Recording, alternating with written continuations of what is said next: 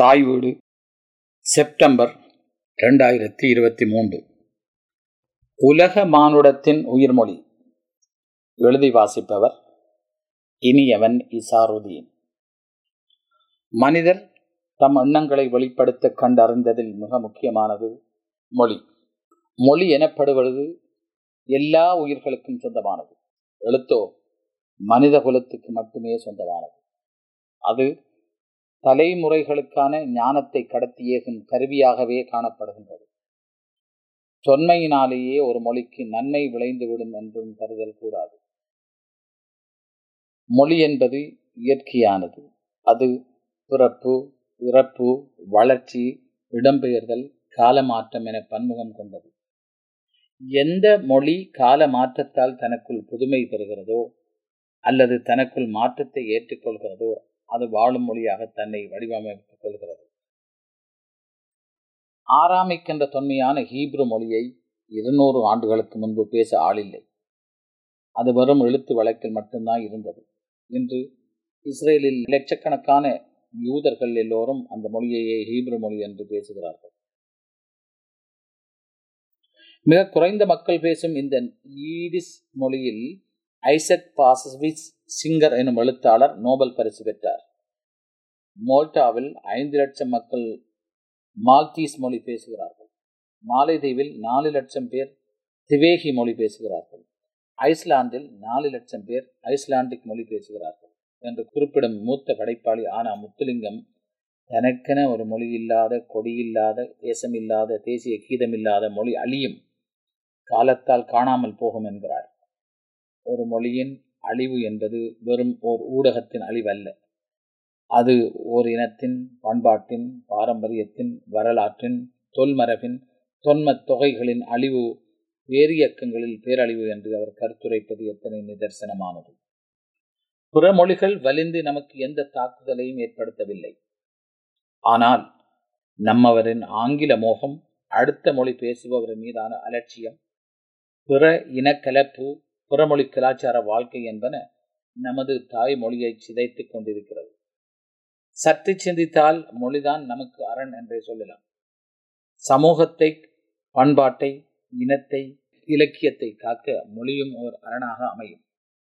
எதிர்காலத்தில் நமது தாய்மொழி தமிழை அரணாக்கும் முயற்சியில் முனைந்து முன்னின்று செய்யப்போவது யார்? அதற்கான செயற்திட்டங்கள் என்ன என்பதையும் நாமே சிந்திக்க வேண்டும். இரண்டாயிரம் ஆண்டுகளுக்கும் முற்பட்ட மொழி தமிழ் மொழி. அது வெவ்வேறு இனத்தவர்களை உலகில் இன்று இணைத்து வைத்திருக்கின்றது. குறிப்பாக ஈழத்திலும் தமிழகத்திலும் மலேசியாவிலும் சிங்கப்பூரிலும் வாழும் மக்களை தமிழ் மொழி இதய மொழியாகவே இணைத்து வைத்திருக்கின்றது. இஸ்லாமியர் கிறிஸ்தவர் மலாயர் சிங்களவர் சைவர் சீனர் என அது பல்லின மக்களுக்கு பரஸ்பரத்தையும் பரவசத்தையும் உண்டாக்குகின்றது. தாய்மொழி தமிழ் ஒரு பொதுமொழியாய் பிரவாகிக்கின்றது. இன்று உலகில் எழுபத்தைந்து மில்லியன் மக்களுக்கு தாய்மொழியாகவும் வழங்கிக் கொண்டிருக்கின்றது.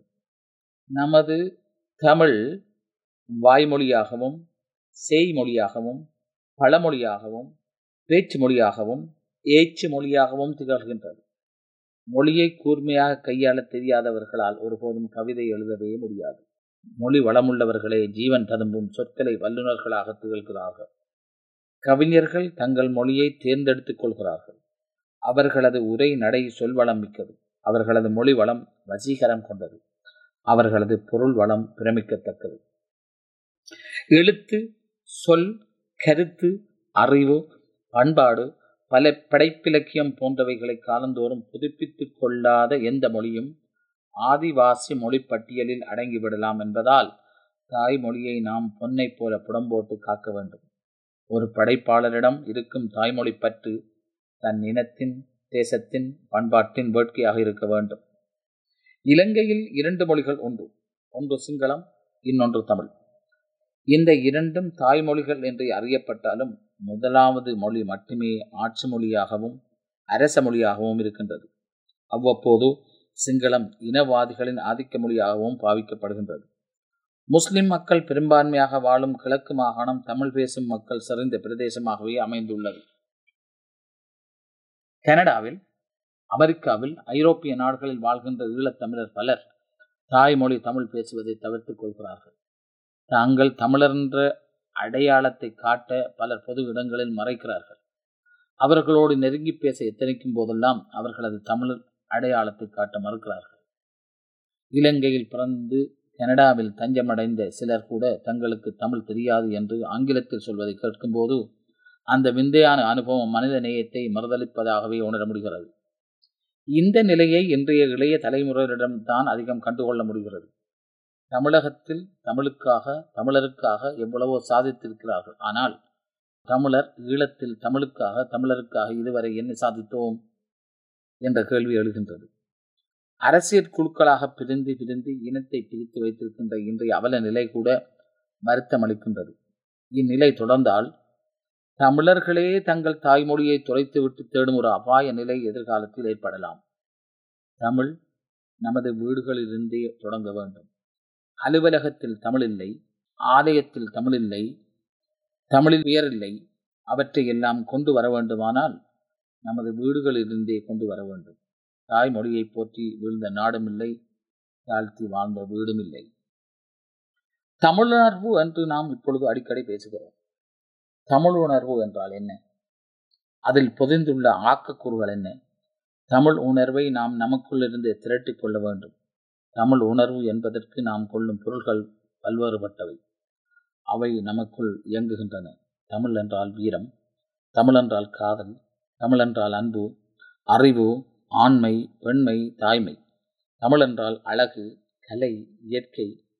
தமிழ் என்றால் நாடு நிலம். தமிழ் என்றால் தவம் விடுதலை என்றெல்லாம் தமிழுக்கு பல்பொருள் பண்டைய தமிழர். தமிழ் அழியவே முடியாது. தமிழுணர்வு என்பதை வெறும் இலக்கிய உணர்வாக மரபின் மேன்மை சொல்லும் உணர்வாக மட்டுமே சுருக்கிவிடக்கூடாது.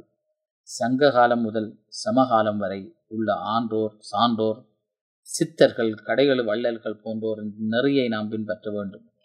ஒப்புரவை முன்னிறுத்தி வள்ளுவரின் அறத்தையும் அநீதிக்கு எதிரான இளங்கோவின் புரட்சியையும் நாம் இன்றைய தலைமுறைகளிடம் கொண்டு வந்து சேர்க்க வேண்டும். வறுமைக்கு எதிரான வள்ளலார் குரலையும் சத்தியவேந்தர் சாத்தனார் குரலையும் பரப்ப வேண்டும். நவநாகரீகம் என்ற பெயரில் அழிந்து போன தொன்மையான தமிழர் நாகரிகத்தை மீட்டெடுக்க வேண்டும்.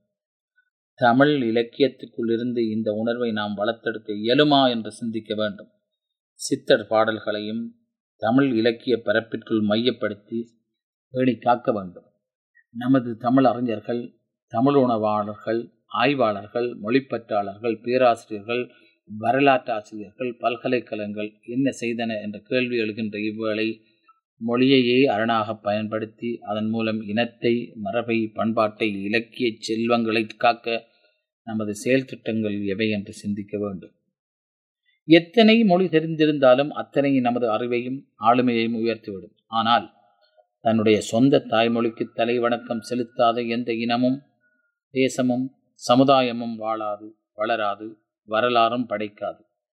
தாய்மொழி பேசுவதை தரக்குறைவாகவும் கொச்சையாகவும் கேவலமாகவும் நினைக்கின்ற ஒரு தலைமுறை ஒருபொழுதும் வாழ்ந்ததாக வரலாறு இல்லை. உடலாலும் உள்ளத்தாலும் தன் சமூகத்தை சார்ந்து நிற்காத எந்த எழுத்தும் படைப்பும் எக்காலத்திலும் நிலைத்ததில்லை. அதனால் எந்த படைப்பாளனுக்கும் தன் சமூகத்தை பற்றி ஆர்வமும் அறிவும் இருக்க வேண்டும். அதன் ரசனை என்ன? தேவை என்ன? என்றும் தெரிந்திருக்க வேண்டும். ஒரு மொழியின் அழிவு என்பது வெறும் ஒரு ஊடகத்தின் அழிவல்ல. அது ஒரு இனத்தின் அவரது பண்பாட்டின் பாரம்பரியத்தின் கலாச்சாரத்தின் வரலாற்றின் தொல்மரபின் பேரிலக்கியங்களின் அழிவாகும். மரபை பண்பாட்டை இலக்கியத்தை பேசும் மனிதரை காக்க மொழி என்பது அவருக்கு ஒரு அரணாக அமையும். எங்கள் பண்பாட்டையும் பாரம்பரியத்தையும் வேறெந்த பிற மொழியில் பரிமாற்றம் செய்தோம். எந்த பிற மொழியில் நமது மொழியை கலையை கலாச்சாரத்தை பல்லினத்துக்கு பகிர்ந்தளித்தோம். அல்லது புரிய வைத்தோம் என்ற கேள்வி எழுகின்ற போது நமக்குள் நாம் எத்தனை பேர் சரியான சான்றுகளை வைத்திருக்கின்றோம். தொன்மையினாலேயே ஒரு மொழிக்கு நன்மை விளைந்துவிடும் என்ற கூற்று மூட நம்பிக்கை என்ற வரலாறு முகஞ்சொலிக்கிறது. தமிழின் தொன்மை உணர வேண்டுமெனில் உலக மொழிகளின் காலவரிசையோடு தமிழை உற்று பார்க்க வேண்டும். இன்று உலக மொழி என்று பேசப்படும் ஆங்கிலத்தின் முதல் எழுத்துரு போன அவன்னா பீனா கிறிஸ்துவுக்கு பின் ஏழாம் நூற்றாண்டில் தான் அறியப்பெற்றது. இன்று தொழில்நுட்ப மொழியாக உயர்ந்து நிற்கும் ஜெர்மனிய மொழியின் எழுத்து வடிவம் ஓனா ஆனா பீனா எட்டாம் நூற்றாண்டில் தான் எட்டப்பட்டது. பண்பாட்டு மொழி என்று கருதப்படும் பிரெஞ்சு மொழியின் முதல் எழுத்து வடிவம் ஓனா ஆனா ஆவண்ணா பீனா ஒன்பதாம் நூற்றாண்டை ஒட்டியதாகும். இன்று அறிவியல் மொழியாக வளர்ந்து நிற்கும் ரஷ்ய மொழியின் முதலெழுத்து சான்று ஓனா ஆவண்ணா பீனா பத்தாம் ஆண்டு நூற்றாண்டு தான் பார்க்கப்பட்டது. இலத்தியின் பேச்சு மொழியிலிருந்து பிறந்து என்று இசைமொழி என்று இசைப்பட வாழும் இத்தாலிய எழுத்து வடிவில் அறியப்பெற்றது. ஓனா ஆவண்ணா பீனா பத்தாம் நூற்றாண்டில் தான் ஆனால் தமிழ் மொழியின் ஆதி இலக்கணம் என்று அறியப்பெற்ற தொல்காப்பியம் ஓனா ஆனா மூவன்னா மூணாம் நூற்றாண்டை சார்ந்தது என்பது அறிவுலகத்தால் மெய்ப்பிக்கப்பட்ட நம்பிக்கை. இன்று வெற்றி பெற்ற மொழிகளிலெல்லாம் எழுத்து கூட்டிக் கொண்டிருந்த இடைப்பட்ட நூற்றாண்டுகளில் அகம் புறம் அறம் இகம் பரம் என்ற எல்லா கருத்தியல்களுக்கும் கலை வடிவம் தந்து நிலை வடிவம் கொண்டிருந்தது தமிழ். உரையில் தொன்மையே தமிழ் மொழியின் பெருமை என்று கற்போர் கருதலாம். பழைய பெருமிதம் என்னும் சூழ்மேகம் தமிழின் நிகழ்காலத்தை மறைக்கிறது. எல்லா பொருளும் இதன்பால் உள என்ற மூட நம்பிக்கையால் பேரண்டத்தில் வா நாளும் வளரும் பேரறிவை உள் நுழைய விடாமல் கதவுகளையும் சுவர்களாக்கி கொண்டோம். ஆதி நூற்றாண்டுகளில் பல இனங்களை பல நூற்றாண்டுகள் முந்தி நின்ற நாம் இந்நூற்றாண்டில் சில நூற்றாண்டுகள் பின்தங்கி நிற்கிறோம். எவரோ கண்டறிந்த ஒரு பொருளுக்கு சொல் தேடுகிறாரே அன்றி தாமே கண்டறிந்த ஒரு பொருளுக்கு பேர் சுற்றி உலக நீரோட்டத்தில் செலுத்தும் இடத்தில் தமிழர் இல்லை என்று குறிப்பிட்டுள்ளார். தமிழ் தோன்றிய காலத்திலிருந்து அதிகமான நாடுகளில் தமிழ் பேசும் தமிழர்கள் உறைவதும் இந்த நூற்றாண்டில்தான். ஐம்பத்தேழு நாடுகளில் இன்று தமிழ் பேசப்படுகிறதில் அதற்கு இலங்கை தமிழர்களைத்தான் பாராட்ட வேண்டும். ஆனால் அதற்கு முரணாகவே யதார்த்தம் இருக்கின்றது. தமிழ் கலாச்சாரத்தை மேலை நாடுகளில் விதைத்து விட்டிருக்கிறார்கள்.